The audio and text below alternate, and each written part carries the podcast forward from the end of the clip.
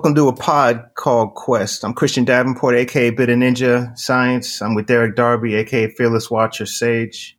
In our pod, we utilize what we refer to as our Ptolemaic framework to evaluate the topic of the day. This means we evaluate three subjects politics, economics, and social cultural factors across three domains the diagnosis of the problem, the prognosis of where we're going to go, and the means to get from one to the other. Episode 11 Baby Archie Royal Racism and British slash American Imperialism. Allegations of racism in the British royal family made big news recently. Meghan Markle told Oprah that royals expressed concern about what color baby Archie would be. Royal racism is only surprised if we forget the UK's historical imperial past, a past that is shaped by different kinds of violence, including economic violence, as we've discussed previously. In its Caribbean colonies and at home toward black migrants, Claudia Jones, born in Trinidad, spent much of her life in the U.S. before being deported for her socialist political views. She moved to Britain and became a vocal critic of Britain's treatment of Caribbean nations and immigrants. What lessons can we learn from her? Not only about the UK, but about the situation of Asians in the US and the migrant crisis on its southern border. Sage, what you got, man? Hey, hey, science, man. What we got? What we got? It's been a minute since we've been on the mic, but it feels good. And you know, like you always tell me, brother, we never on schedule, but we gonna always, always be on time. time. So we on time, and we we looking forward to uh, communing with our listeners again, man. So last episode, just to just to dial you back in, we were talking about different types of violence, and we focused on two in particular: political and economic violence. And since we last got on the mic, a lot has happened. I mean, stuff is always going on in the world at large, and certainly in the United States. Uh, but one of the things that was in the news cycle um, was, as you pointed out, man, the interview that uh, Meghan Markle did with Oprah Winfrey uh, and Prince Harry, uh, and the big allegation about royal racism. So that's in the news. Uh, obviously, what's going on in Minneapolis is in the news, um, but the southern border is big news right now. Um, we got people coming from all over Latin America trying to get into the U.S. Uh, and the other thing that's big is is the anti-Asian hate. Uh, the different examples we see of people being attacked, uh, Asian people being attacked in the United States, and so in different ways, you know, all these these these these all raise questions for us about uh, having to do with migration, immigration, uh, and also uh, having to do with what's going on in places that are causing people to want to leave their homes and, and migrate. So, on the menu for today, essentially, we're going to think a little bit about why royal worries about Archie's skin may not be that surprising if we think a little bit about the legacy of British imperialism. Um, and we're going to draw some inspiration from one of our favorite political thinkers, Claudia Jones, uh, who we had the good pleasure to uh, teach in our seminar a couple of years ago. Uh, and then we're going to think about imperialism and its relationship to economic violence and, and try to use that to make some sense of what we're seeing on our border here in the U.S. So, uh, so with that, let me first ask you, my brother, how you been? A brother feeling good. I'm like, yeah, I got shot number two, so you know, feeling um, feeling good before um, before things get worse again potentially and then the whole idea of how having to go through this again is not is not um, is not cool and then looking at you know looking forward to having a break from um, teaching um, my love hate relationship with teaching i mean I, I, love to do it but i love to write more so uh, so i'm looking forward to um, getting a break and getting some ideas down on the page so i'm feeling good about that all good all good wonderful and you Hey man, I'm I'm doing good. I'm doing good. Uh, I, I uh, you know, trying to trying to be like you one day, man. So I'm just I'm just trying to stay in my cave here, man, and pump out some knowledge best way I can, man. You know what I'm saying? Good. So, uh, but look, so look, last last time we we distinguished these two kinds of violence, political and economic violence, and I think we touched on this, but it's worth kind of hitting it again for our for our listeners to sort of get them dialed back in. Um, you had some thoughts about why uh, political violence, concerns about political violence, you know, again, we might need a, a rough definition of that, tend to dominate public conversations about injustice and inequality. Uh, and um, so, can you sort of just give us just a bit on on why you think that is science?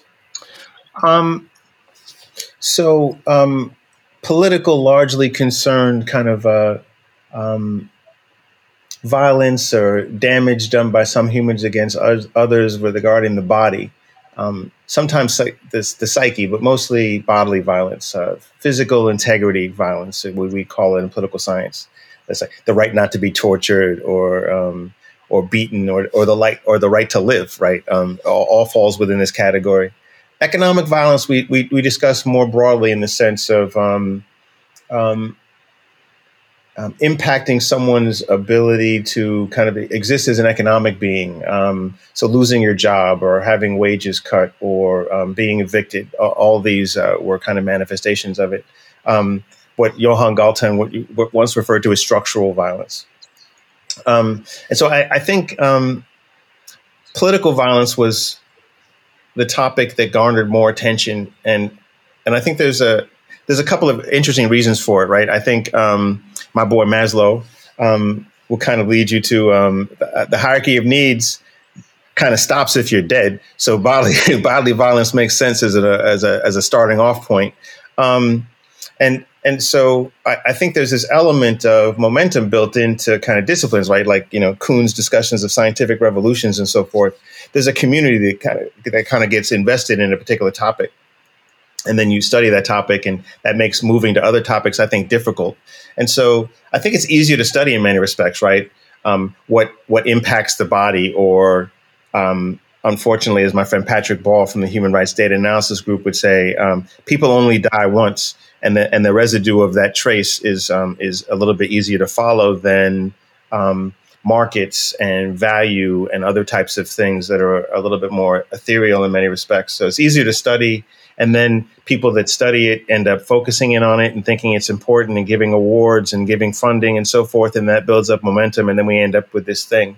Um, we didn't discuss this maybe before but another reason for for studying it is kind of or or the privilege of uh, of the privileged identification that people have with political violence as opposed to economic violence is i think economic violence is more threatening to people of mm. power in particular. And so it's better to distract people with focusing in on this um, the, this bodily thing over here than to address this this other economic dimension that underlies all of it. Good. I like that last point, and it's a nice segue into into into what I want to say now, and, and also get your thoughts about. So, as you know, I, I dropped this op-ed, you know, when we were in the thick of this story about uh, the Meghan Oprah interview. Um, uh, just sort of hit me, man. We have been thinking about these kinds of violence and some of the reasons why political violence um, has been more salient um, in people's sort of uh, thoughts about violence. And and so when I saw this story, and then I saw the spin that was essentially again, okay, let's let's think about racism, let's let's find out where the royal racists are. And and that really became the big story. And i thought you know this this is sort of has this this needs some contextualization. Um and so my reaction to it was well if we really go back into british history and we think about uh, the legacy of British imperialism. Uh, in particular, we think about it in connection with um, the occupation and conquest and economic exploitation of the West Indies. This sort of helps us get some context for thinking about racism in in the royal in the royal family. And don't, so, don't, don't, forget India, my boy Ambedkar too. No, no, de- definitely. That's what I said. In particular, in the West Indies, but yeah. we, we, could definitely talk about India too. And I know you got a lot to say about that. But but when I was so so my angle on the op-ed was to say, look, these allegations are not that surprising if you start thinking about this history, and uh, and so I kind of went there with the piece, but it was a way to sort of put the spotlight on economic violence because you can't really think about British, US, or any other kind of imperialism without thinking about the economic dimensions of that.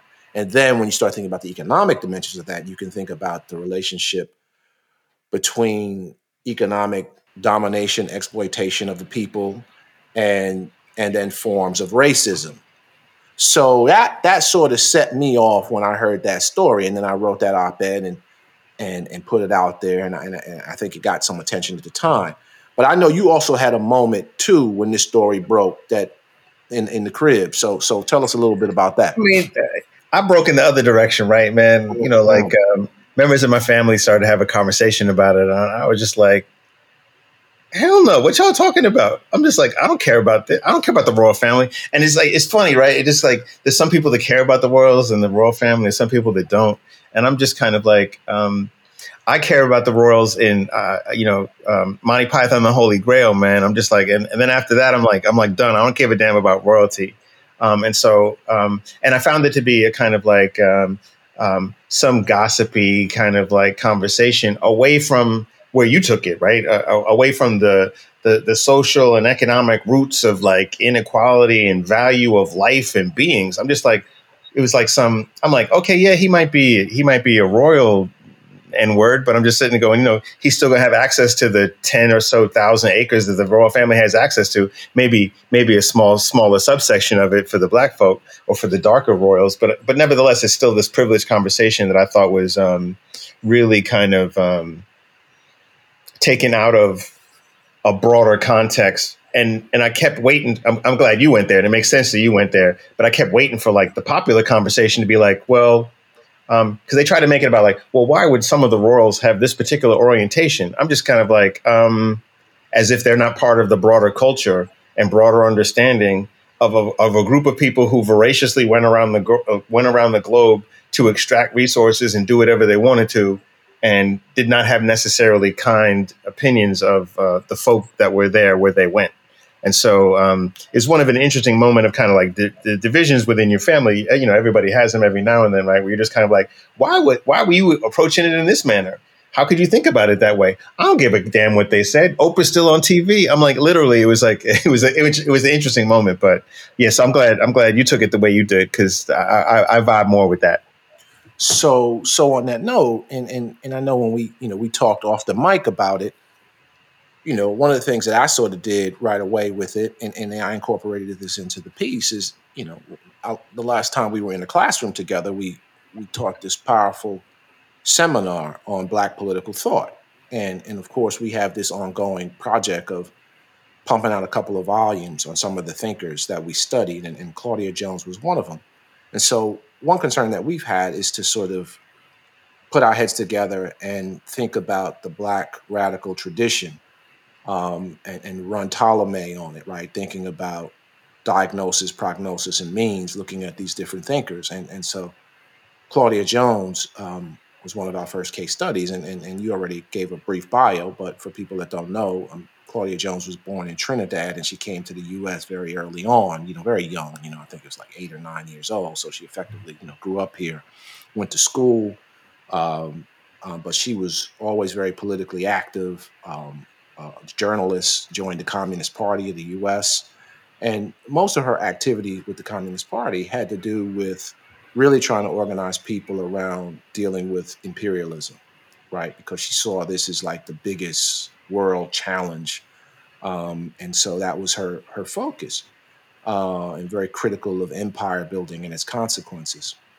So, one way to sort of think about this bigger picture to try to sort of get beyond the question of where is the royal racist in in Buckingham Palace or wherever they whatever palace they happen to be in, um, um, is to think about this bigger picture and think about these larger forces. And so Jones encourages us to think about empire building, colonization, the role that race played in all of this. And in another figure that we thought about in our course, of course, was W.B. W.E.B. Du Bois. And, and he was also thinking about these same issues. And both Du Bois and, and, and, and Jones would certainly point out that exploitation was no stranger was exploitation was not like a new thing for Europe before they went to India and, and Africa and uh, South America, um, because they exploitation was act, you know was was alive and well in Europe, and and it just got to it got to a point where it had reached a certain limit, and, and so you know we had to look elsewhere to figure out where to exploit people because we couldn't sustain the path at home. People were starting to basically get on, catch on to it. And so there's a big story to be told about what happens when Europe goes to Africa, Asia, and the Caribbean and shifts the focus to the exploitation of foreign land, resources, and labor when that goes global, and how the tools of war and conflict are, are brought to bear on this. So that's one way to set up like the bigger picture that we get from some of our black radical thinkers. One of the most significant of, of whom is, is Claudia Jones. So science, go ahead and go ahead and drop something on this one, man. No, it was. It's interesting that you went there, right? It's just like um, because when we talked about this before, it's kind of like um, what I didn't like about the gossipy bit was kind of like it was like who said who was saying what about whom, and and then you know you were you were kind of prompting in a sense, it's like well what, what should be asking, and I'm just kind of like well you know who's got what, I'm like um, who's holding what, you know you know back to our distributions of wealth, ownership, income across groups to understand what the what the structure and what the context is. But directly, kind of going on with what you were saying a second ago as well. Um, what's interesting, right, is if we're taking global history as this kind of guide point, the Europeans reach a certain point where they, they realize that, that there's an upper limit for exploitation. And, and so they, they need to figure out a solution. And so, partly after the revolutions of 1848, one of those solutions was democracy. It was like, okay, well, we need to give them something because they're getting upset and oh, we need to develop a welfare state because they're getting upset. Um, but then, you know, that wasn't sufficient because they still had some needs and they were still trying to pull some stuff off. So they were just like, okay, we need to start going to other countries and start using some things out um, and creating structures that will allow us to kind of expand our extraction and manipulation and co-optation and and exploitation and so forth. What's interesting though is they seem to perfect the exploitation abroad uh-huh. and seem to have an endless stream of available access to resources, and they have not yet hit that upper end that they had in Europe, which I found to be fascinating. Because when you look at um, like extraction from DRC for our cell phones and everything else, um, that that that extractive cycle has not necessarily been disrupted by the DRC becoming independent or the DRC becoming uh, democratic or becoming developed e- economically. And so it seems like um, the European powers or the elites have kind of worked out um, their system of exploitation in a way um, that they've been able to kind of like get away with what they couldn't get home could, not get away with at home. They've been able, been able to get away with it abroad, and that um, that kind of really struck me from what you just kind of like talked what you just what you just mentioned a second ago. I was like I was like, damn, I guess they figured it out abroad. Um, unfortunately for um, people that live in those countries, but but powerful um, nonetheless. Well, well, one thing that some people, and you know, we've we've had a couple of episodes where we talk we talk about folks that f- fly the race first flag.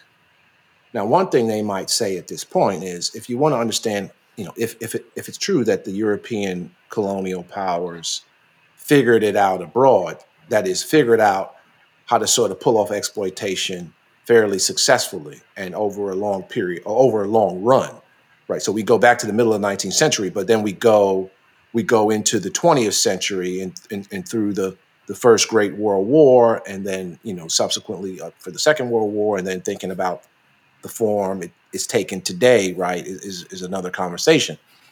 But but somebody might say one reason why they pulled it off, or they had pulled it off successfully, is because of the role that race played, right, in um, in helping to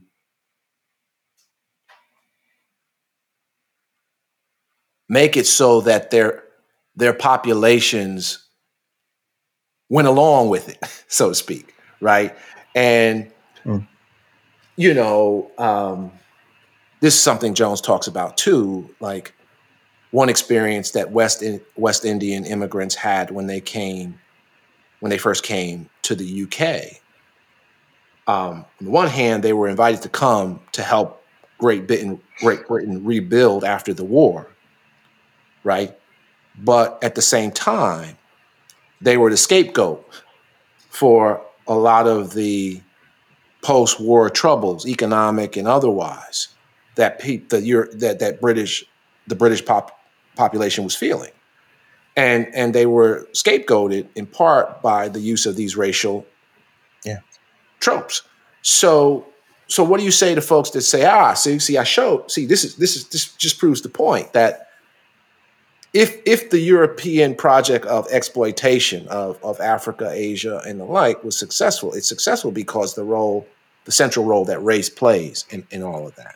So you all have been going on about, you know, raising some questions about the race first flag, wanting us to look at some of these economic issues, but you can't get away from the significance of, of racism in, in, in, in, sort of understanding this bigger picture. I mean, I think part of um, I think part of the comment back to that is the instrumentalist way that race is used, mm. as opposed to the foundational reason why it's needed in the first place.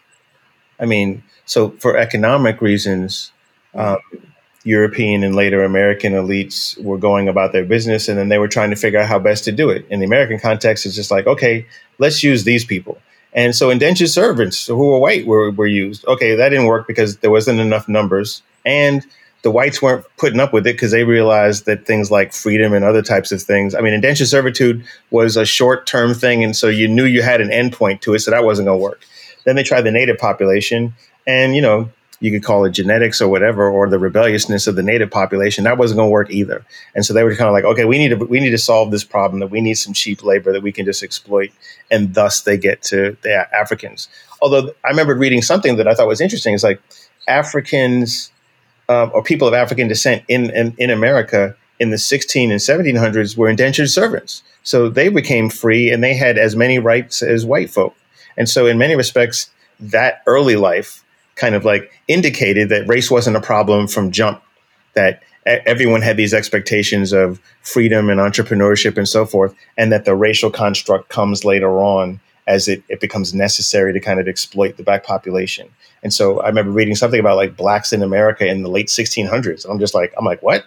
Um, and they were getting they were getting freedom, they were getting property, they were getting all types of things, and I thought that was that was fascinating. But what I find interesting is it's the economic motivation that prompted Europe to go to Africa in the first place. It's the economic motivation that prompted them to kind of exploit their own people to the best of their abilities for as long as possible before they were not able to do it. And so at the root of the thing seems to be economics. And, and then at the end, the management and the effective management end of obfuscation and misdirection and so forth seems to be race. Okay. So so to make sure that we you know we, we keep in this thread which is which is sort of this this effort to think about the different forms of violence. And and maybe you might even say their relationship to different kinds of imperial or colonial projects. Mm-hmm. so we've got this particular case study of great britain. There are also other european colonial powers but we're not you know we're not really we don't we don't we're not thinking about them at the, at the moment. Yeah. so say something about the different kinds of rule mm-hmm that we find. There's more direct, there's indirect, and, and the relationship between those kinds of rule and the different kinds of violence that we're that we see or we have seen historically in mm-hmm. in facilitating that that kind of rule, and then something about different pathways people have taken to mm-hmm. to to deal with that, and and speak maybe specifically about the British experience. Uh, contrasted with maybe another another colonial power, but just to give us just give us a handle on it.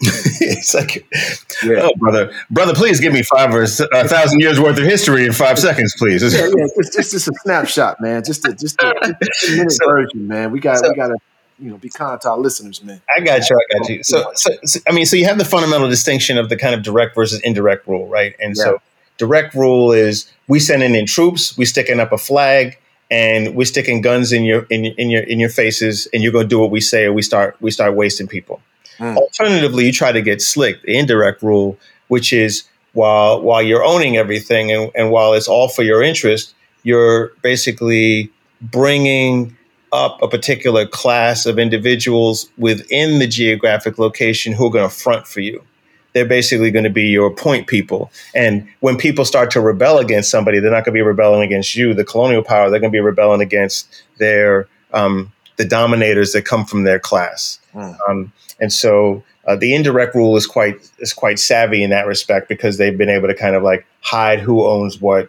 hide who's governing, and make people feel like they're being run by they're being governed by them by, by their own. Um, so I'd say the violence is uh, so there's economic violence that'll be in both, right? But um, you'll have more bodily violence in the in the direct form because um, you need it for shock and awe, you need it for intimidation, you need it for um, clearing the field or getting rid of people who are actually threatening you. And then the epistemic violence as well at the same time. You're going to have to control ideas right? You're going to you need to kind of like you need to check that self-determination thing. And let's talk about democracy and democratic participation um, and try to redirect individuals away toward away from the kind of colonial exploitative, exploitative extractive project and get you thinking about things like you are a britisher or you are a member of the united kingdom and so forth. Um, and the brits were very good at the indirect form of rule and indoctrinating whole populations. Um, in the Indian context, um, we get to some. Uh, so you have the you have the the, the five castes, um, untouchables not being a caste included, but um, basically outside of the caste system. And so these folks were on the bottom. And so when the Brits came in, they aligned with them to basically uh, hold hold court and try to dominate the others by by giving them education, which they never had before, by giving them status like they never had before. And so by inverting everything, they basically created a group of individuals who'd then be beholden to them for all these other things. Ambedkar comes from a military family. He got education in part because they went they were they were on a military base, which gave him enough education that he would not have had otherwise. Give him enough education to become the person that he um, that he becomes subsequently um, and realize his place. Um, so the path of the exit becomes useful, right? Because the smarter the smart the smarter colonists were kind of like, okay, you know what, we probably need to step in order to keep our money, we probably need to step this overt kind of manifestation of like um, foot on the neck because people starting to get upset. We need to pull, we need to pull out. Um, the the thicker headed ones were kind of like we're not we ain't ever going to leave this because we're gonna we're getting paid right now. We and we wish to continue getting paid, and if anyone gets in our way, we're gonna we're gonna have problems. So the anti colonial struggle versus the colonial struggle is important to understand, and exactly how that sets the pathway up later on because those that stepped out, um, there's some there's some points where um, it could have been contentious, but then it's less so. But what, what's really interesting about the time period, though, of the kind of extraction of people leaving, the European powers leaving, is effectively they created this space where basically people were kind of like they could imagine African was able to imagine kind of like a new a new moment, a new space like Lumumba and, and Nkrumah and a bunch of other individuals are coming in. They're just kind of going, you know what, this is a space now where we could we can create whatever we want to. We Pan Africanism and all these other things came in, and that's where things got real subtle in the sense that the the colonial powers on the way out realized what they couldn't let stay, and so fundamentally, people like Lumumba needed to go people like Nkrumah needed to go. And so systematically, folks were getting assassinated. There was coups and so forth. And so that um, the bodily violence comes back in. And meanwhile, the economic violence is continuing throughout the whole thing. The economic violence is just like just parading through this thing on a repeated, uninterrupted basis. I got this book called The Looting Machine that talks about 5,000 years worth of extraction of resources from Africa. And I think that's just like that's just like some powerful thing. And it also facilitates this generational dynamic where you're basically then indoctrinating into power a bunch of Africans who are going to step in to continue the economic project that was established under colonialism, except under the under the realm of independence. So we end up with a bunch of African experiments with socialism for a second, and then authoritarianism that allowed the economic thing to continue. Um, and a lot of that got distracted, right? So right now we talk about African dictators, or we end up talking about African dictators, and we miss this whole thing about the economic extraction and how that continues. Mm, that's powerful, man. Goodness gracious. Okay, okay, okay. So, so we gotta, we gotta, uh, we gotta break this down a little bit. And I'm, and, and again, I'm, I'm thinking about Jones, and since she's important for us here, but you, what you just said about Lumumba, and we can think of many other cases like this, this, this sort of purging of radicals, different ways in which radicals get purged, and and, and you know we, we got to spend some time thinking about why that is, and also just in the U, U.S. context, thinking about the assassination of Martin Luther King, and and and it happened at a time when he was moving away from the traditional civil civil rights focus on on racial discrimination and thinking about poverty and thinking about the war, uh, broadly thinking about economic violence as we would describe it.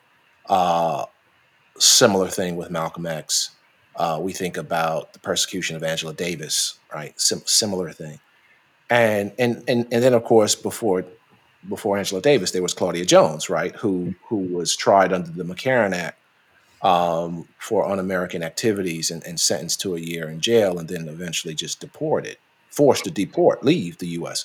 So it's as if there's this pattern that we can think about historically with with different colonial powers of so-called radicals who are who are pushing this button of of saying, look, let's think about the reasons for all this stuff that that's dogging us and and, and keep coming back to this economic issue. So one of the ways Jones is setting this up and thinking about the experience of West Indian uh, immigrants to Great Britain in the middle part of the 19th century and, and going up in, in, you know to the 50s and, and, and, so forth is is she she she she borrows a distinction from uh, Louise Bennett, a Jamaican folklorist, between external and internal colonization. Um, and, and and well well really the the, the the, what she borrowed is this idea of colonization in reverse, mm-hmm. right?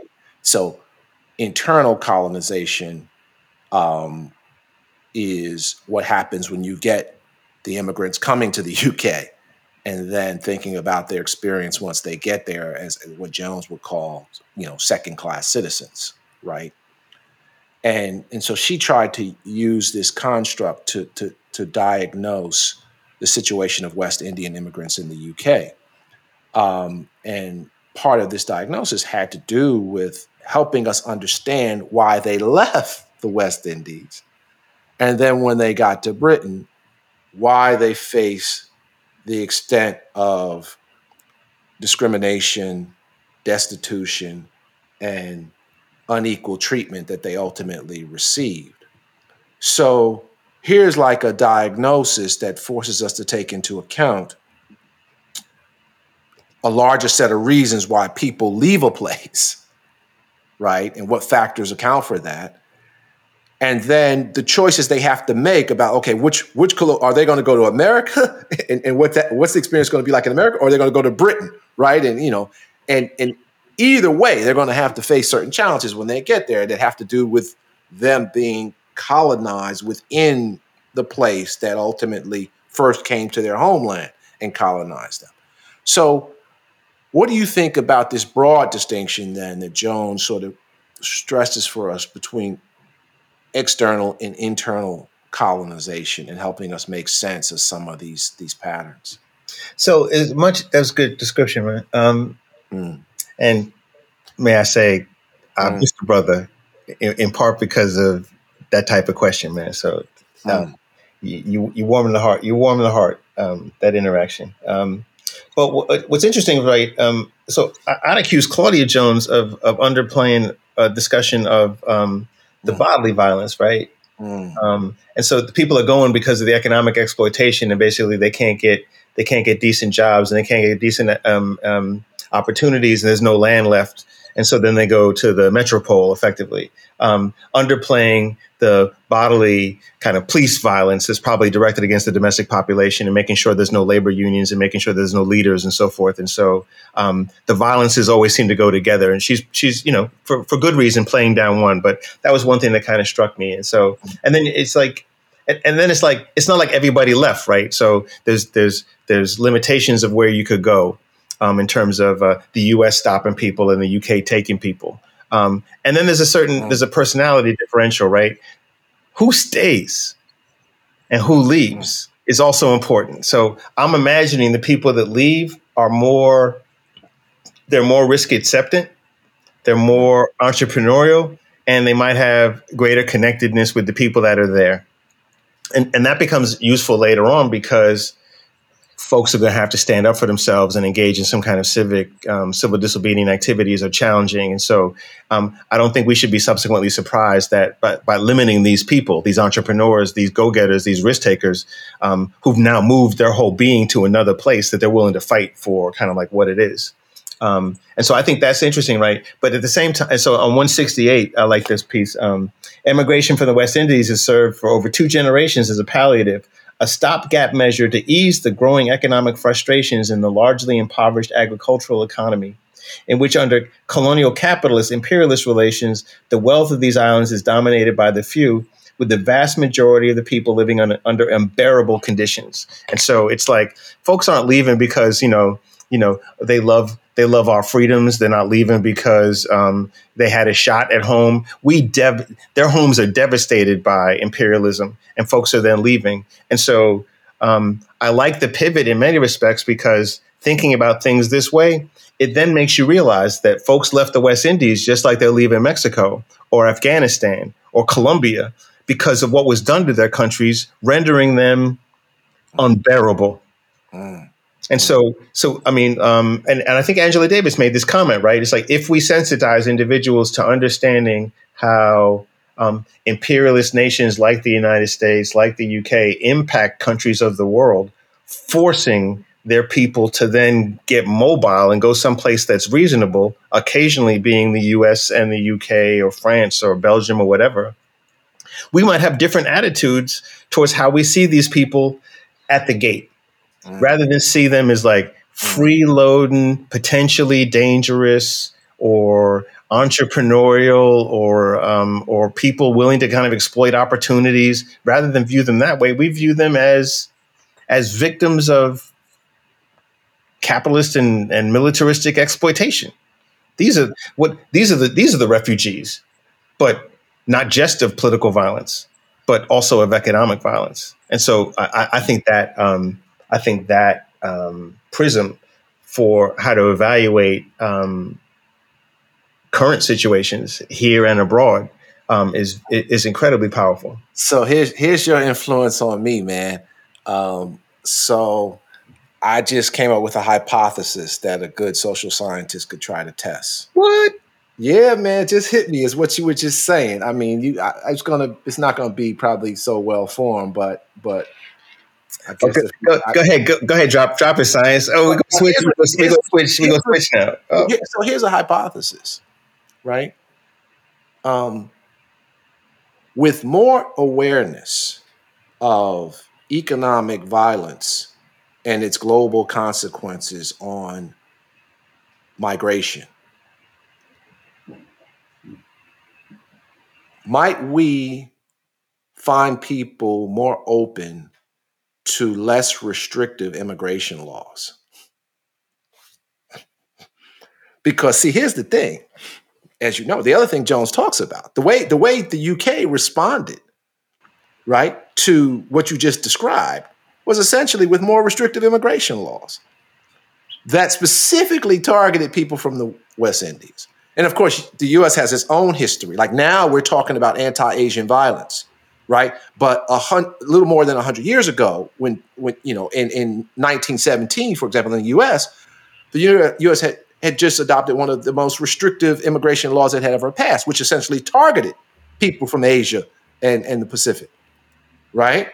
Mm. And historically, we've seen selective immigration laws, right, that let some immigrants in, and typically we know what the patterns look like, and and make it harder for others, so the thought is if we could sort of get people to understand this bigger picture that you just described and how we have some serious responsibility for who's showing up on our doorstep, are they going to be more open to less restricted. Can we test? Is that is that a testable hypothesis? Or is that, I, think? I, think? it's testable. I, I almost want to say somebody might have explored it. Um, so my mm colleague, my colleague, uh, oh. brother, brother Vincenzo Jenkins has got some stuff that okay. talks about um, yeah. making people aware of the, um, the the the economic inequalities in the United States. Okay, and, and see if people are more uh, empathetic with regards to kind of like others. And and the answer is no. And so awareness, but we as educators like to believe that awareness to a topic will make someone no. Yeah. It doesn't. It doesn't. It doesn't mm-hmm. generally tend to work out. So um, mm. I, I, think your hypothesis is is more than reasonable and incredibly testable. But I think the difficulty is going to be um, that even even you provide somebody with more information about a topic, they'll be like, we don't have any responsibility for these people. Um, and I think this gets back to a, a cultural thing of. Wait, wait, wait, wait, pause for a minute. Isn't that harder though, man? Can't you make Can't you make a pretty strong case for how our way of life in the U.S. is very dependent upon how we treat people in Latin America, how we treat people in Africa, how we p- treat people in in India. Just think about import export. Think about you know issues having to do with the climate. You know, I mean, I'm not saying I don't think I don't think okay. I, I believe that there's a connection.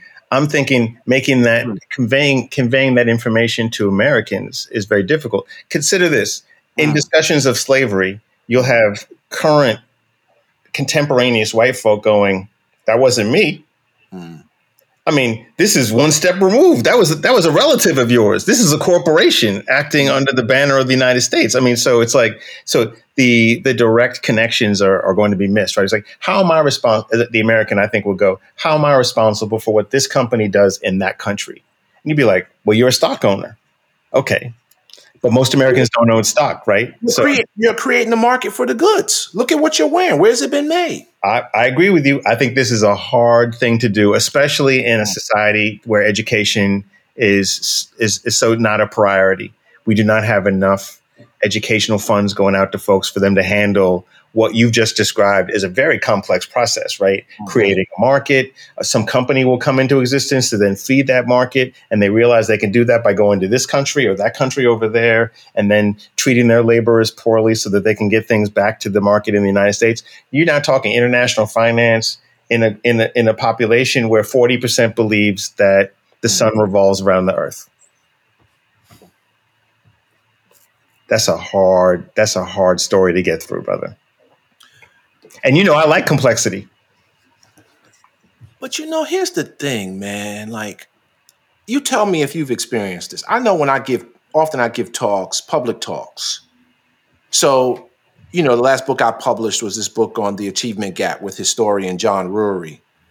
And, you know, part of what we want to do in this book is lay out the history of unequal education in America and the role that race played in that. And inevitably, I give a public talk, and people want to go in the Q and A. They want to go to, okay, what what can we do about it?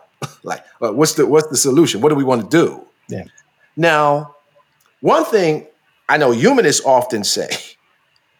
Now you you can tell me if social scientists say some version of it is well we gotta we gotta raise awareness of the problem. So this is why we write this book, right? This is why we do this study so we can raise awareness. Now, whenever we make that move, we're operating on the assumption that the raising of awareness can actually move people.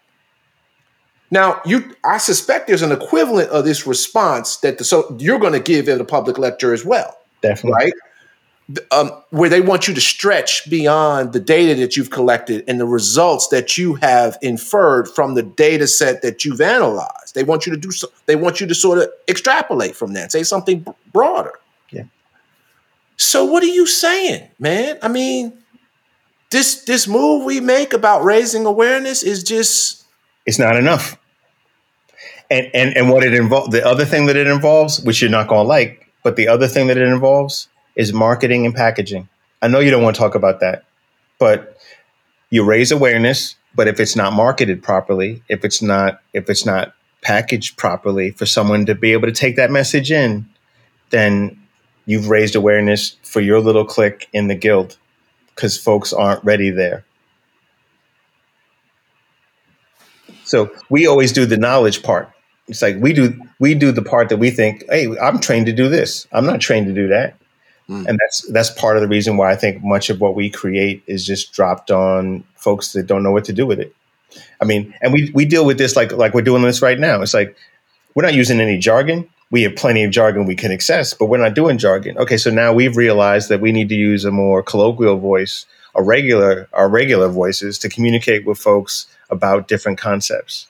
Okay, that pivot took some time because we were so jargoned up for a bit. And but once we've like now mastered our craft, we've now figured out exactly what we believe is truth. We've now figured out what might be derived from it. We now need to think about okay, now how do we communicate with people? And I think we spend so much little effort on that last part that not that we've wasted time with some of the academic stuff we've done, but that's why it's in the little echo chamber that it is, because so few people are in that space to be able to take it. And now we generate information. Part of what we need to do is figure out how to get it to people in a way that they could hear it. Okay, I, am really fascinated by this, man. I, I, get that, but but I'm also really not not that I haven't been before the conversation, but deeply concerned about a lot of things. But let's just let's just sort of stick with this for a minute because I think this is really rich right now because there is there is what's happening on the U.S. southern border now, and this is this is going to be a nightmare. It's not going to get any better. But it was happening under under the last president. Okay, now here's the thing: the last president of the United States said, "Look, hell with everybody else, right? We're going to put the, we're going to put America first, right? And we can argue about what the hell that actually means. That it might mean well, some Americans first, right? The ones with with the money and the influence. But anyway, that was the that was the marketing, as you put it. That's the marketing slogan. Yeah. Now that translated into a really aggressive border restriction policy for particular people.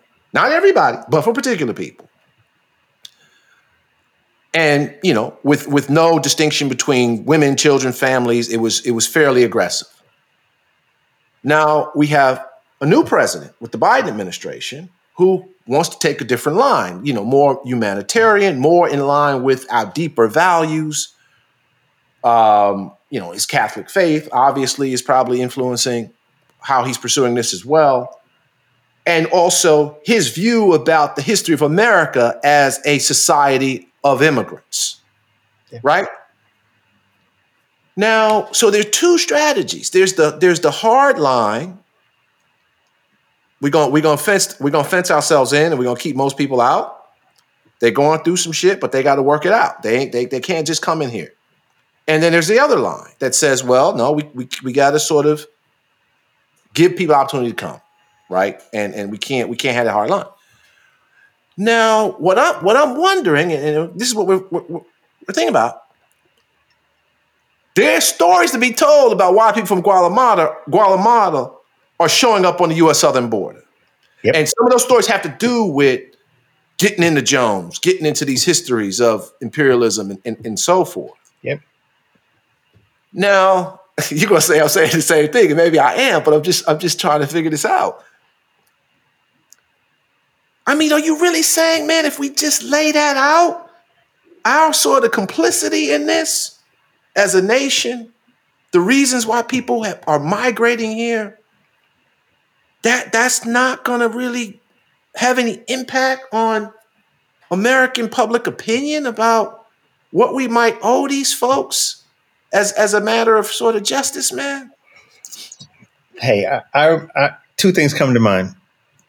One, Mm. Um, America likes a happy story. Mm. It don't like any. It don't, it don't like any bad story. It likes. It likes. It likes Rocky. Mm. He gets knocked out, but he comes back. Mm. Um, America likes the story. America likes the story like laid out by like Samantha Powers about genocide. The premise of her book is the United States hasn't done enough to stop genocide. What's mm. not in her book? The genocides that the United States helped foster. Mm. You saw how well that book did. She won awards. She got in government service. People view her very highly. And I'm like, case selection. You didn't deal with every case. And what about the US complicity with mass killings around the globe? Nobody wants to hear that. Nobody wants to hear that negative story. And largely, and, and so that you have the book that just came out, um, The United States of War, talking about US involvement in bodily violence throughout the globe since the founding. No one wants to hear that story because that would then be the America that people, you know, that's the shining light on the hill. Where'd that come from? We had the shining light on the hill image of the United States while we were fostering coups, assassinating individuals, um, arming individuals around the globe, taking out challengers. I mean, so um, our perceptions of self, our perceptions of ourselves within the nation we've seen over the last four years are divisive and unclear. Our our visions about how we've engaged with the rest of the world that needs some serious revamping and discussion because many individuals can see that we've why do we still have 800 military bases around the globe? Why do we have more foreign military bases than almost any than and than any other nation in the globe? Why? It's like our our actual involvement in the globe and our perception of what we do in the globe, I think, are very diametrically different from one another.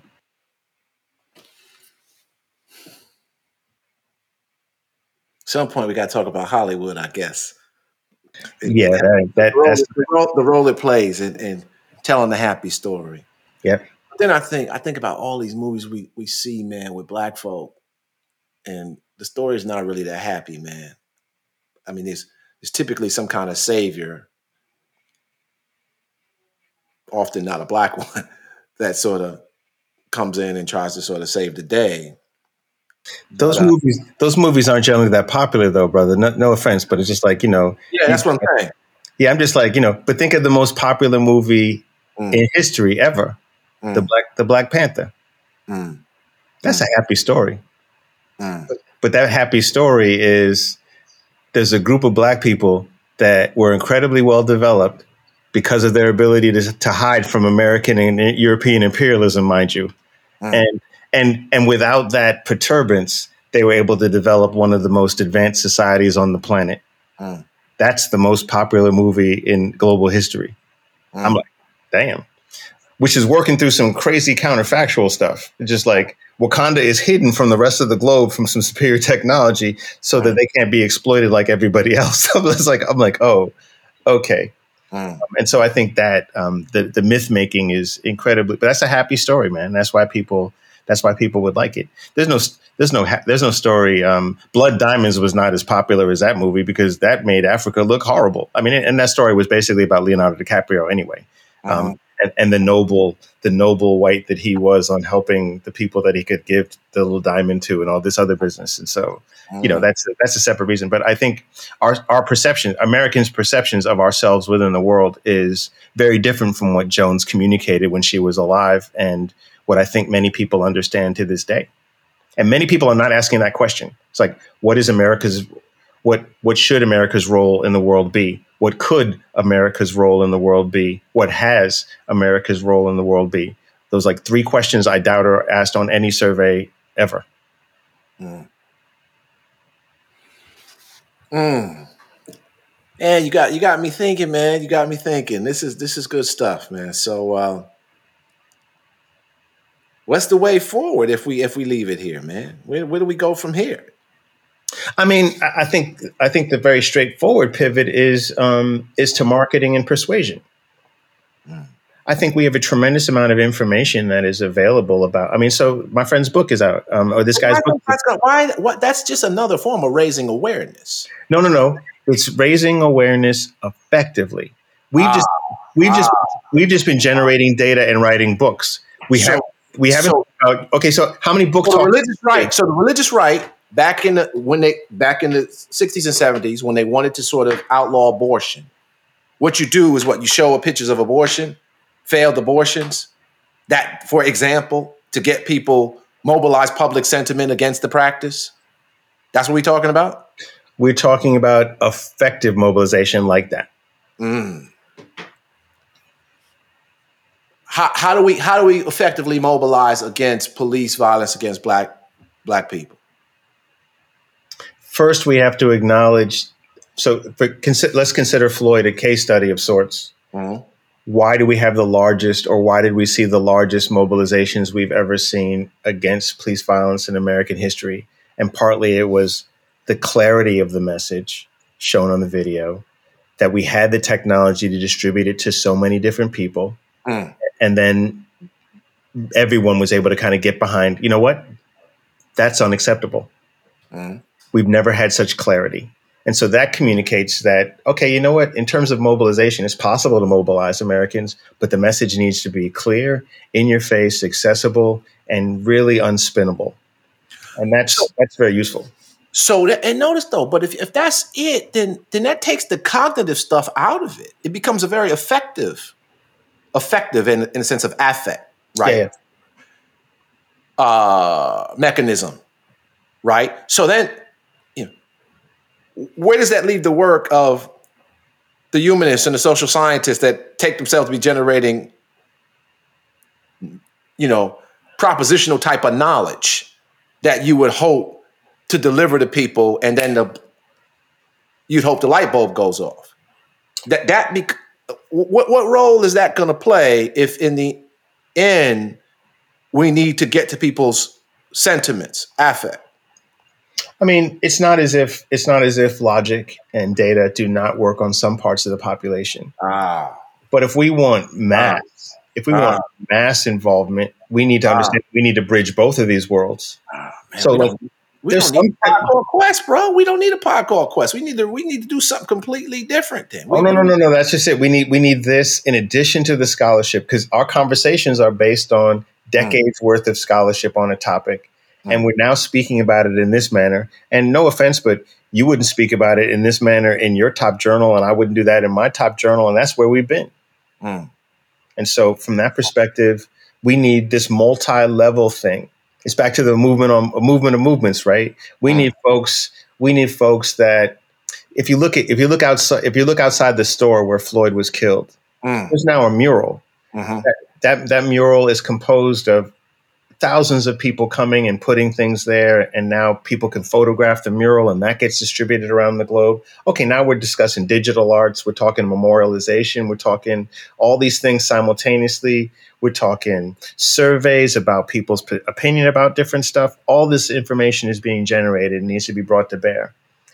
Which, if you think back to Jones, she had she had like a newsletter and like you know a stump, and so it's like you know her ability to communicate information was so was so diminished compared to what we have now. But what we're comparing what we're comparing now is navigating somebody through some very kind of complex thicket of global interactions and getting people to kind of see other human beings, not necessarily seeing the person who's in front of you. That's part of it, but understanding where they came from as it relates to forces unseen. Mhm. So the people at the border, I mean, people see thousands of people amassing at the border and they're just like, what the hell are they doing there? It's like, understand that that story is connected with some US corporation who left Cleveland or Oregon and went to some other location in Mexico and mistreated somebody that kind of com- compelled this village to then move. And then th- those folks end up on, on, and they can't get work elsewhere and they end up at the border. We need to basically put those processes together to help us understand who these people are at the border. And that might influence our opinion about that. And so that's, that's psychology, that's, that's music, that's film, that's all those things concurrently need to be undertaken in order to get someone to see that. Which, interestingly enough, that's Jones because Mm. Jones had that. Jones had that that, that vision yeah, that we. I mean, Mm. back to systems thinking, right? That we are all connected.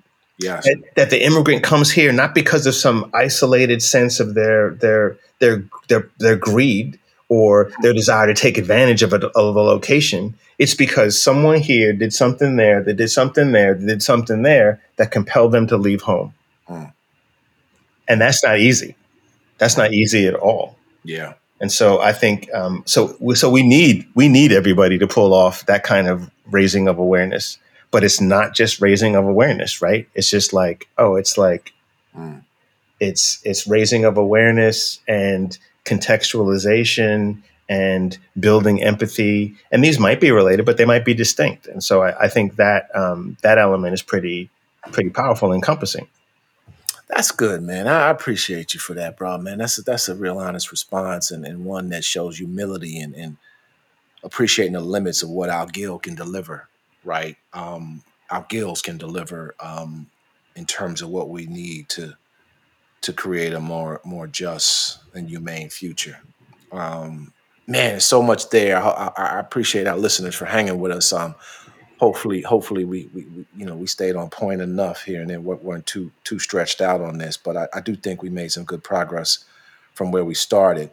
So uh, yeah, man, there's there's there's still a lot to, to be on top of, but but I think science, man, we we've been you know, you know how I feel sometimes, man. I think we just laboring in the wilderness, man. Nobody paying attention, but you know, we we just gonna keep doing what we doing, right, bro?